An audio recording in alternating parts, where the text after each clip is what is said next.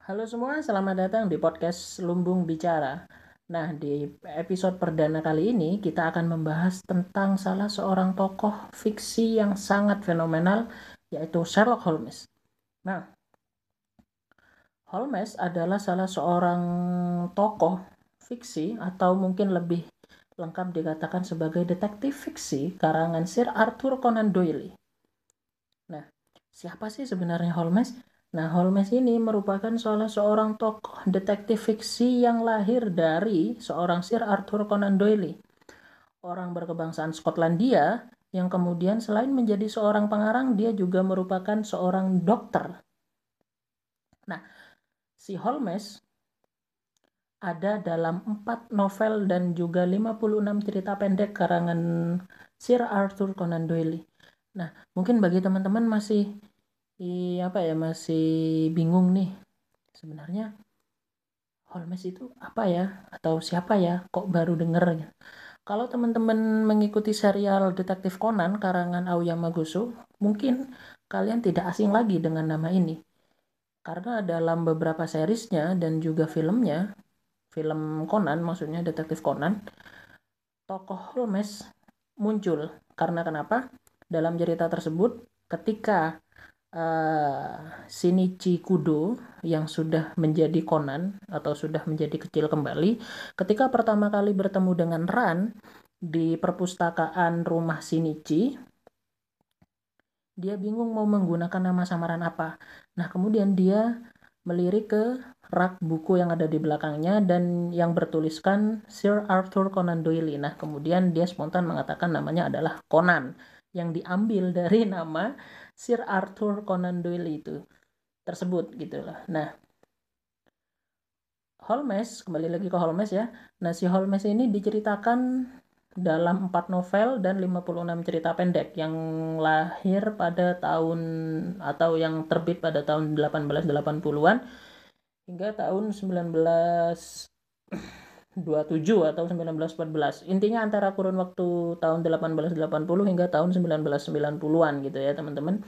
Nah, sebenarnya inspirasinya dari mana sih si dokter Sir Arthur Conan Doyle ini? Nah, menurut beberapa sumber yang kemudian saya temui di Wikipedia dan mungkin teman-teman juga bisa menambah informasinya ya nanti. Uh, Doyle mengatakan bahwa ia memperoleh inspirasi tokoh Sherlock Holmes dari sosok Dr. Joseph Bell yang menjadi atasannya saat bekerja di Royal Infirmary of Edinburgh, Skotlandia. Seperti Holmes, Bell dikenal dapat menarik banyak kesimpulan hanya dengan sedikit observasi. Akan tetapi beberapa tahun kemudian Bell menerima surat eh, Bell menulis surat kepada Doyle yang isinya adalah sebenarnya itu bukan Holmes atau kau sendirilah Sherlock Holmes dan kau tahu itu. Sehingga uh, eh, Dr. Joseph Bell yang dikatakan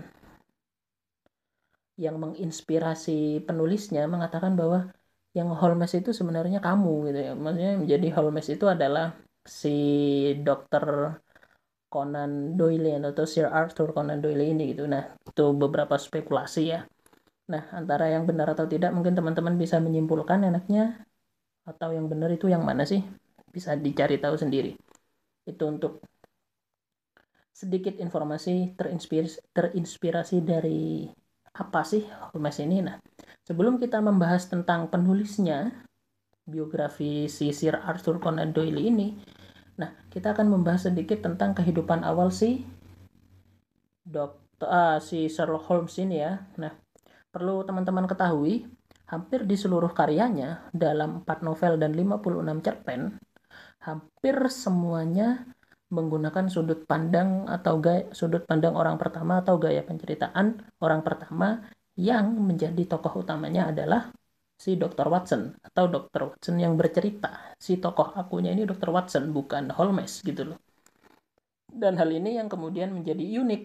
Kenapa kok menjadi unik menurut saya pribadi? Karena si tokoh akunya bukan yang menjadi sorotan bagi pembacanya melainkan yang diceritakan melainkan si Holmes ini yang diceritakan yang lebih terkenal gitu loh daripada si Dr. Watson dan judul novelnya juga bukan Dr. Watson but Sherlock Holmes novel pertamanya adalah penelusuran benang merah jadi Sherlock Holmes dan penelusuran benang merah gitu bukan dokter Watson pada namun si apa namun di sudut pandang orang pertama si aku ini adalah dokter Watson bu, bukan Holmes dan menurut saya itu hal yang cukup unik gitu loh untuk sebuah karya sastra nah dalam novelnya Holmes mengatakan bahwa oh ya sebelum membahas lebih lanjut ya Holmes ini seorang detektif ya saya tekankan lagi detektif konsultan yang mempunyai ilmu deduksi yang kemudian bisa menyimpulkan hanya dengan mengumpulkan beberapa bukti yang menurut orang itu sangat remeh dan kecil gitu. Namun ketika disimpulkan 99% dinyatakan benar.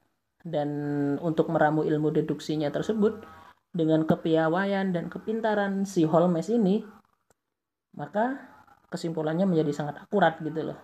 Dan itu kemudian menjadi hal yang menarik eh, untuk novel ini gitu. Nah, Kemudian dia berkenalan dengan Dr. Watson ketika di novel pertamanya ya. Si Dr. Watson ini adalah seorang pensiunan tentara medis yang baru dipulangkan ke setelah perang di Afghanistan selesai. Dia mengalami cedera yang cukup parah, luka yang cukup serius sehingga dia pensiun dini dari tentara dan ingin tinggal di sebuah indekos yang cukup murah. Nah, kebetulan pada saat itu temannya si Watson dokter siapa gitu saya lupa. Nah dia adalah temannya Holmes. Nah begitu. Kemudian si temannya Watson ini memperkenalkanlah si Watson dengan Holmes untuk kemudian bagaimana kalau kalian berdua satu kamar saja bagi iuran lah istilahnya gitu loh. Menyewa sebuah apartemen untuk kemudian dihuni bersama gitu loh. Untuk meringankan beban kehidupan masing-masing. Si Watson setuju, Holmes setuju, dan akhirnya mereka menjadi satu kamar dan menjadi partner. Nah, ketika di awal-awal ada beberapa penolakan yang dilakukan oleh si Watson. Kenapa kok kemudian demikian? Karena ada beberapa hal atau kebiasaan buruk yang sering dilakukan oleh si Holmes. Seperti halnya mungkin jarang tidur, pola makan yang tidak teratur, dan apa ya mungkin lebih ke ideologi atau cara pandangnya si Holmes. Saya masih ingat kutipan atau quotes yang saya sukai meskipun jarang juga saya lakukan. Holmes mengatakan kepada Watson bahwa otak manusia itu sama seperti sebuah laci katanya. Jadi ketika kita menyimpan barang yang kita perlukan saja dan tertata dengan rapi, kita dengan mudah menggunakan barang tersebut atau alat tersebut dan kemudian menyimpannya kembali. Dan itu sama seperti ilmu pengetahuan. Kenapa kemudian saya tidak tahu bumi itu bulat? Kenapa kok apa kena kenapa bumi mengitari matahari? Tata surya kita jumlah planetnya sekian dan bagaimana karena itu tidak ada hubungannya dengan pekerjaan saya gitu loh. Saya hanya mengingat dan mempelajari hal-hal yang berhubungan dengan pekerjaan saya. Itu yang dikatakan Holmes kepada Watson. Di pertemuan perdana mereka di novel A Study in Scarlet atau Penelusuran Benang Merah pada tahun 1887.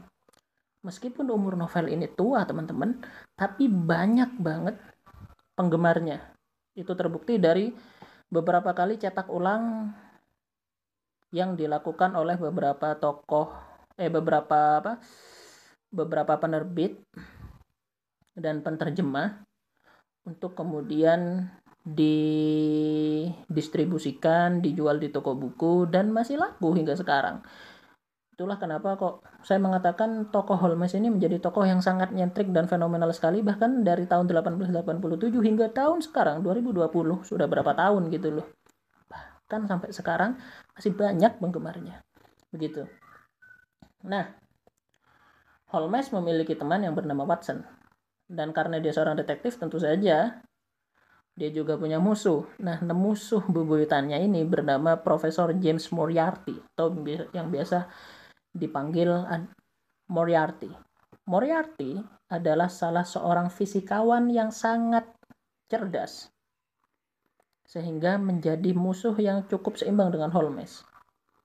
Di antara musuh-musuhnya yang lain, Moriarty ini adalah salah seorang sosok ilmuwan atau biasa dikatakan Holmes Napoleon kegelapan gitu jadi teman-teman bisa bayangkan ya si Holmes ini cerdas musuhnya juga cerdas gitu loh. Sehingga kemudian menimbulkan konflik yang sangat rumit membuat kita berpikir bagaimana polemiknya hubungan dengan politiknya bagaimana budayanya bagaimana dan seperti apa. Sangat kompleks sekali novel ini gitu.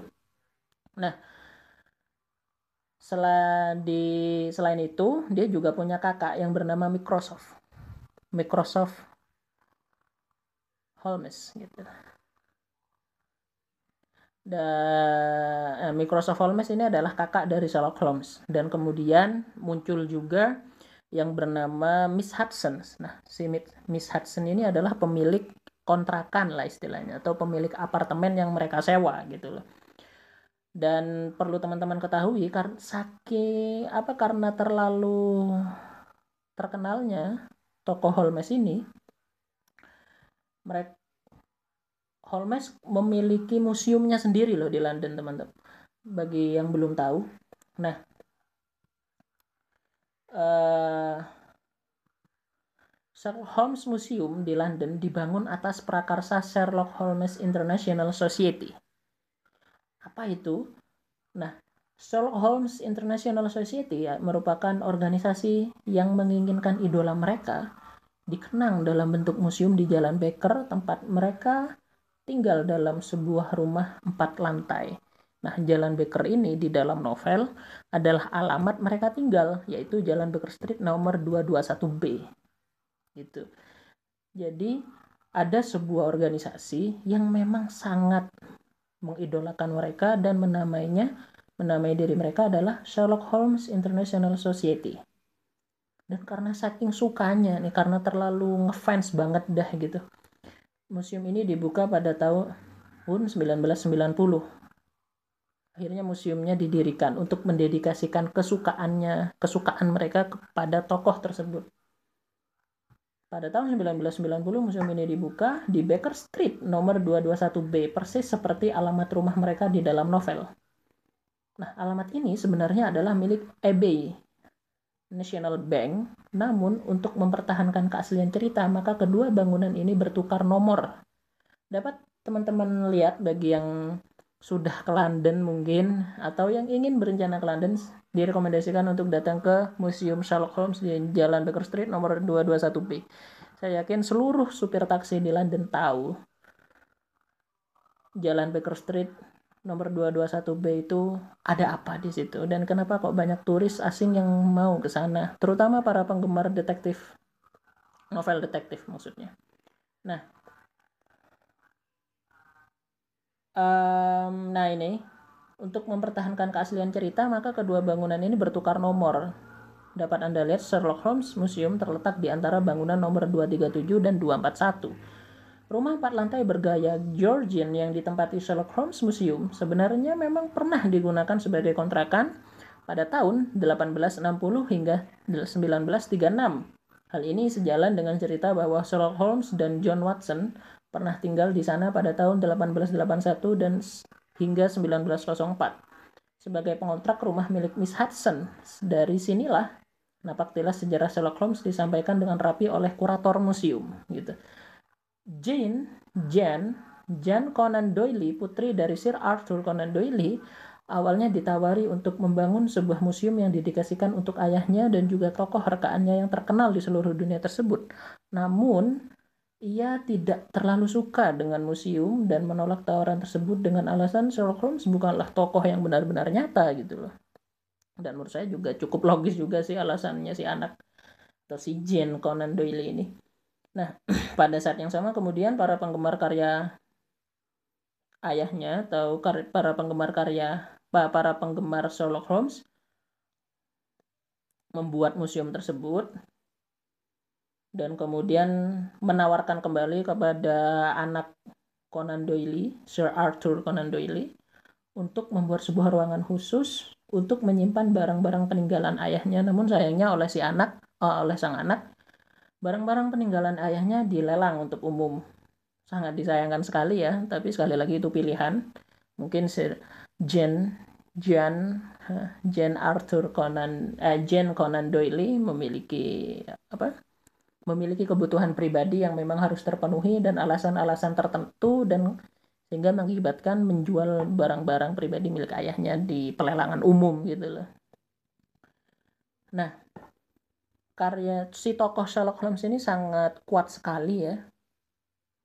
Dapat dilihat seperti yang saya katakan tadi, hingga sekarang bukunya masih beredar luas di seluruh dunia bahkan dan juga penggemarnya juga banyak.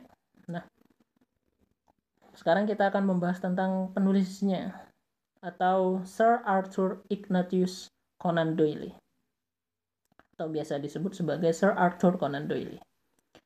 Sir Arthur adalah pengarang cerita fiksi berkebangsaan Inggris dan salah satu karangannya yang paling terkenal adalah serial petualangan Sherlock Holmes. Kenapa kok dikatakan serial? Karena seperti yang dibahas di awal, Holmes atau Sherlock Holmes memiliki 4 novel dan 56 cerita pendek. Doyle dilahirkan pada tahun 1859 yang mendapat gelar doktor dari Universitas Edinburgh dan mulai membuka praktik di Southsea, Inggris pada tahun 1882.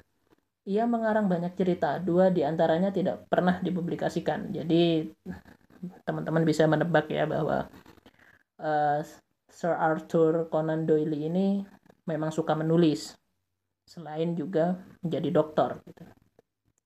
Pada tahun 1886 ia menciptakan tokoh Sherlock Holmes yang diilhami dari Dr. Joseph Bell seperti yang dikatakan tadi adalah salah satu dosennya. Cerita pertama yang berjudul A Study in Scarlet atau yang di bahasa Indonesia atau ketika di bahasa Indonesia kan adalah penelusuran benang merah diterima publik dengan baik. Akan tetapi, ketenaran tokoh itu baru dimulai pada tahun 1891 ketika ia menulis serial petualangan Sherlock Holmes bersama sahabat setianya Dr. Watson dalam bentuk kompilasi cerita pendek. Jadi, di eh, novel pertamanya, perdananya yang berjudul A Study in Scarlet, publik menerimanya dengan baik gitu loh. Tapi ketenarannya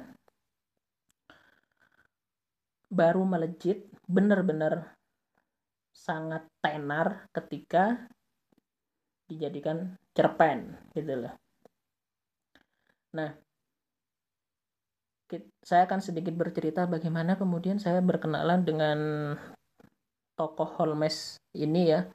Jadi waktu saya menginjak kelas 8 sekolah menengah pertama.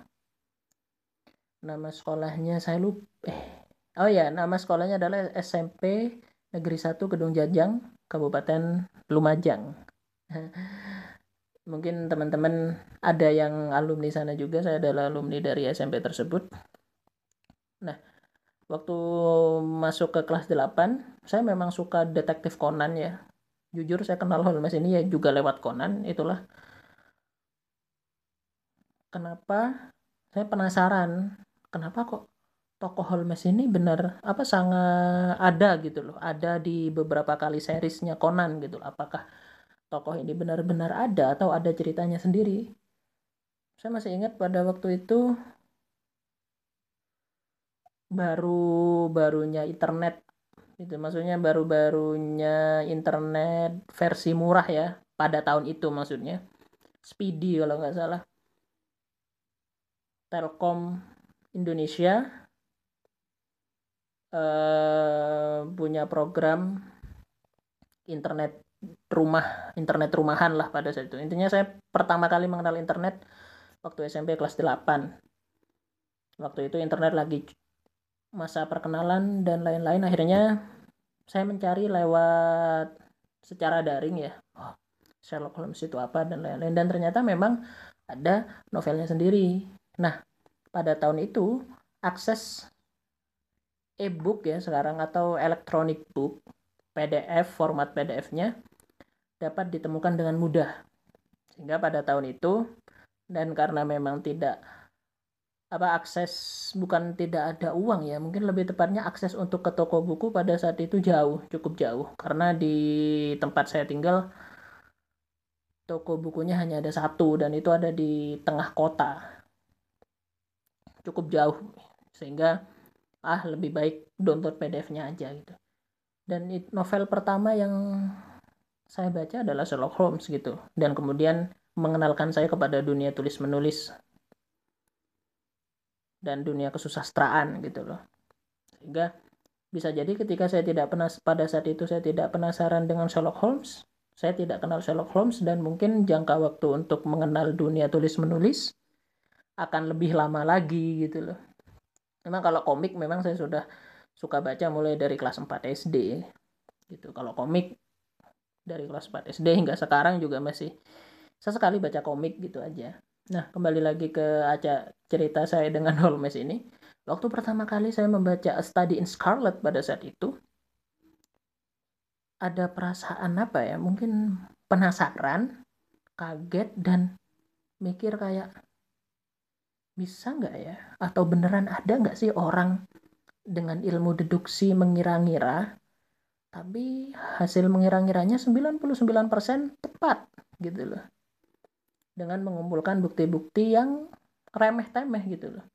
Dan kejahatan-kejahatan atau kasus yang dipecahkan oleh Holmes di cerita-ceritanya itu bukan kasus-kasus sepele gitu loh. Seperti Study in Scarlet itu kasus pembunuhan empat pemburu harta itu ya perampokan dan lain-lain. Teman-teman mungkin bisa langsung berburu buku Sherlock Holmes mulai dari sekarang karena saya yakin teman-teman juga akan penas sama penasarannya seperti saya gitu loh. Kalau bagi pecinta apa bagi pecinta novel misteri gitu.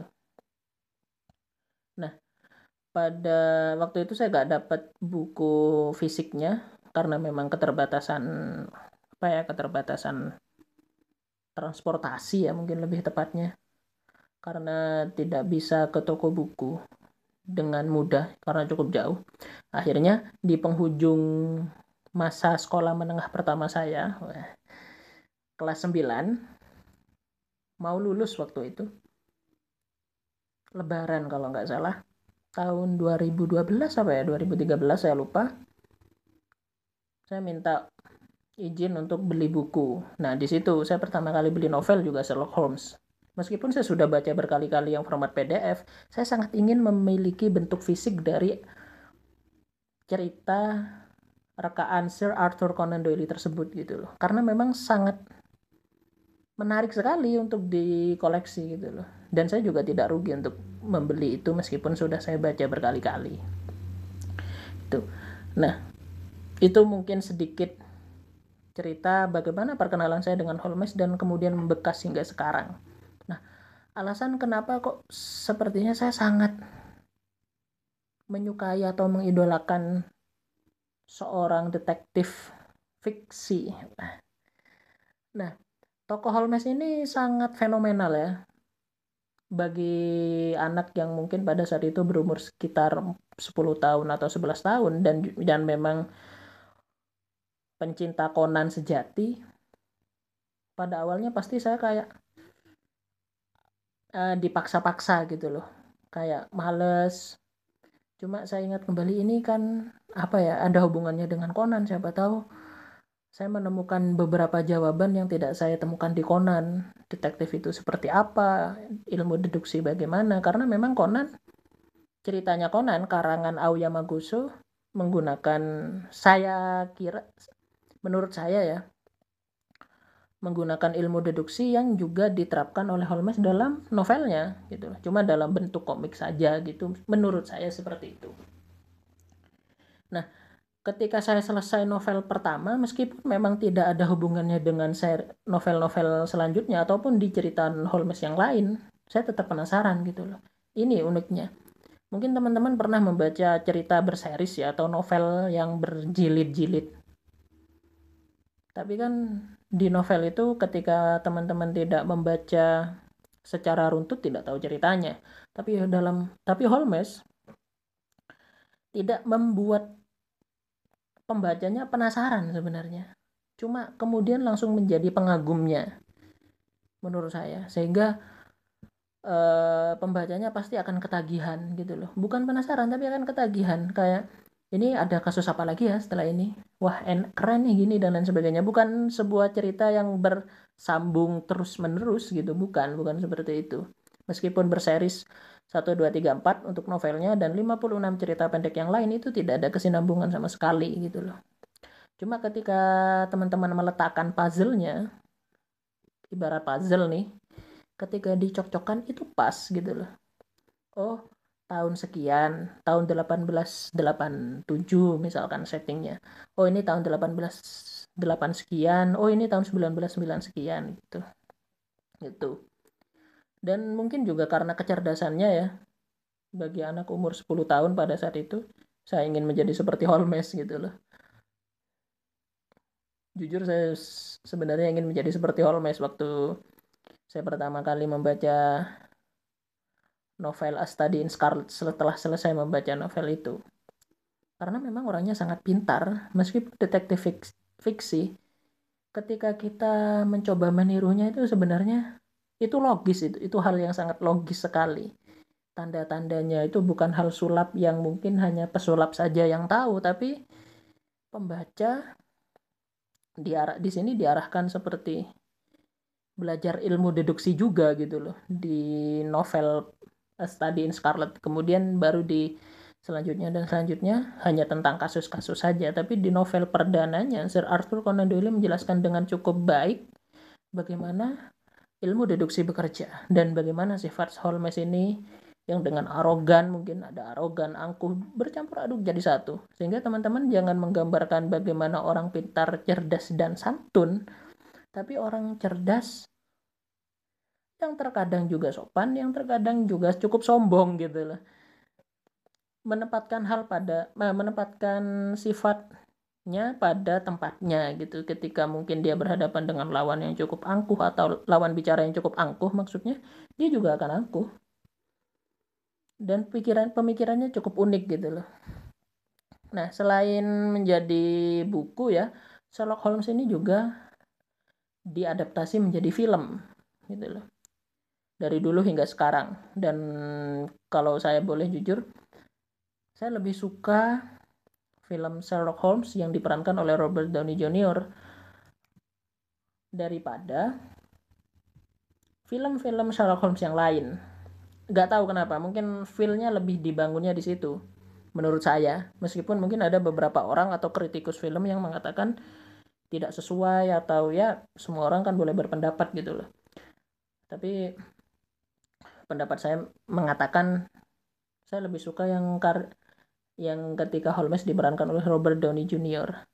Karena kecerdikannya dan mungkin arogansinya, sombongnya, angkuhnya terkadang itu mirip dengan apa yang saya bayangkan beberapa tahun sebelumnya waktu pertama kali saya berkenalan dengan Holmes lewat novelnya Study in Scarlet dan lewat novel ini juga saya mengenal dunia membaca gitu loh. Karena jujur sebelum-sebelumnya saya hanya suka membaca komik atau buku yang ada gambarnya saja. Tapi lewat novel ini saya diperkenalkan dengan dunia baca yang tidak ada gambar. Bagaimana berimajinasi dengan membaca bagaimana membangkitkan gairah fiktif gairah fiktif atau imajinatif hanya dengan cerita, alur, tokoh, plot dan lain-lain gitu. Dan itu sangat entah kenapa ketika saya ingat lagi tahun-tahun itu saya merasa kayak keren ya gitu loh. Sangat ajaib sekali gitu. Bahkan tidak ada gambar tapi dalam benak saya itu sudah seperti ada kejadiannya seperti ini, orangnya begini, struktur mukanya seperti ini dan lain-lain gitu. Itulah kenapa kok Holmes ini perkenalan saya dengan Sherlock Holmes itu sangat berarti bagi hidup saya tentunya hingga sekarang. Nah, teman-teman mungkin penasaran apakah orang awam, orang yang tidak suka baca atau orang yang bukan dari jurusan sastra seperti saya akan suka membaca ini? Saya hanya bisa menyarankan coba dulu. Coba baca terlebih dahulu Sherlock Holmes. yang novel pertamanya. Ketika teman-teman suka yang lain suka maka lanjut. Ketika tidak suka ya tidak masalah gitu karena semua orang kan berhak untuk memilah dan memilih kan semua orang juga memiliki seleranya masing-masing gitu loh. Sehingga sah-sah saja mengatakan baik atau buruk asalkan dengan argumen yang jelas namun ini selera saya dan menurut saya Sherlock Holmes itu keren banget gitu nah bagi teman-teman juga um, Cerita asli Sherlock Holmes terdiri atas 56 cerita pendek dan 4 novel yang ditulis oleh Sir Arthur Conan Doyle. Nah, untuk membedakannya, saya tidak tahu ini apa pencetus, pencetusnya siapa, namun menurut Wikipedia ada yang namanya kanon Sherlock Holmes. Nah, kanon Sherlock Holmes ini terdiri atas 56 cerita pendek dan 4 novel seperti yang sudah saya katakan tadi. Nah, dalam hal ini istilah kanon digunakan untuk membedakan karya asli Sir Arthur Conan Doyle dengan karya pengarang lain yang juga menampilkan tokoh Sherlock Holmes. Nah, karena saking berpengaruhnya, karena sangat berpengaruhnya, Sherlock Holmes ini kemudian juga tampil di pengarang-pengarang di karya-karya pengarang lain gitu loh, maaf, dari di karya-karya pengarang lain Nah, begitu. Jadi untuk membedakannya ada istilah kanon Sherlock Holmes. Uh, untuk episode perdana itu saja ya teman-teman. Semoga terhibur dan nantikan di nantikan episode-episode selanjutnya di Lumbung Bicara yang akan membahas seputar buku, film dan musik sesuai sudut pandang saya. Nah, dan juga di masa pandemi ini mari kita sama-sama membantu teman-teman yang lain semua pemerintah birokrasi organisasi mana pun untuk mencegah penularan pandemi COVID-19 ini lebih meluas lagi dengan cara diam di rumah aja, stay at home. Nah, nah apabila teman-teman tidak begitu penting-penting banget, jangan keluar, diam di rumah aja. Dan apabila memang diharuskan keluar, gunakan protokol kesehatan yang berlaku, seperti menggunakan masker, hand sanitizer, cuci tangan, dan lain-lain. Dan bagi yang teman dan juga jangan lupa selain juga menggunakan protokol kesehatan yang berlaku, jaga kesehatan, makan makanan yang seimbang, dan pola hidup yang teratur, makan yang teratur, olahraga dan lain-lain gitu. Dan bagi tenaga medis yang selalu sedia di garda terdepan untuk melawan pandemi virus COVID-19, kalian adalah pahlawan bagi kami dan saya respect terhadap kalian. Selalu jaga kesehatan, dan saya dan beserta teman-teman yang lain mendoakan untuk kebaikan kita semua agar pandemi ini cepat selesai. Itu saja dari saya. Apabila ada salah kata saya mohon maaf dan apabila ada penggunaan bahasa Inggris atau pengucapan pelafalan bahasa Inggris yang tidak sesuai, saya juga mohon maaf. Dan karena ini episode perdana mungkin banyak sangat banyak sekali kesalahan yang tidak sengaja saya saya katakan sepanjang menit ini maka dari itu kritik dan sarannya bisa di DM di IG saya di M Iqbal eh, di at M Iqbal 353 bisa langsung DM dan berikan kritik dan saran kalian semua. Saya tunggu dan sampai jumpa di episode selanjutnya untuk uh, apa ya kayaknya kita akan bahas tentang musik deh karena episode pertama kita membahas tentang buku atau novel episode kedua kayaknya kita akan membahas tentang musik oke itu saja selamat beraktivitas Selalu jaga kesehatan and stay at home untuk kalian semua. Dah.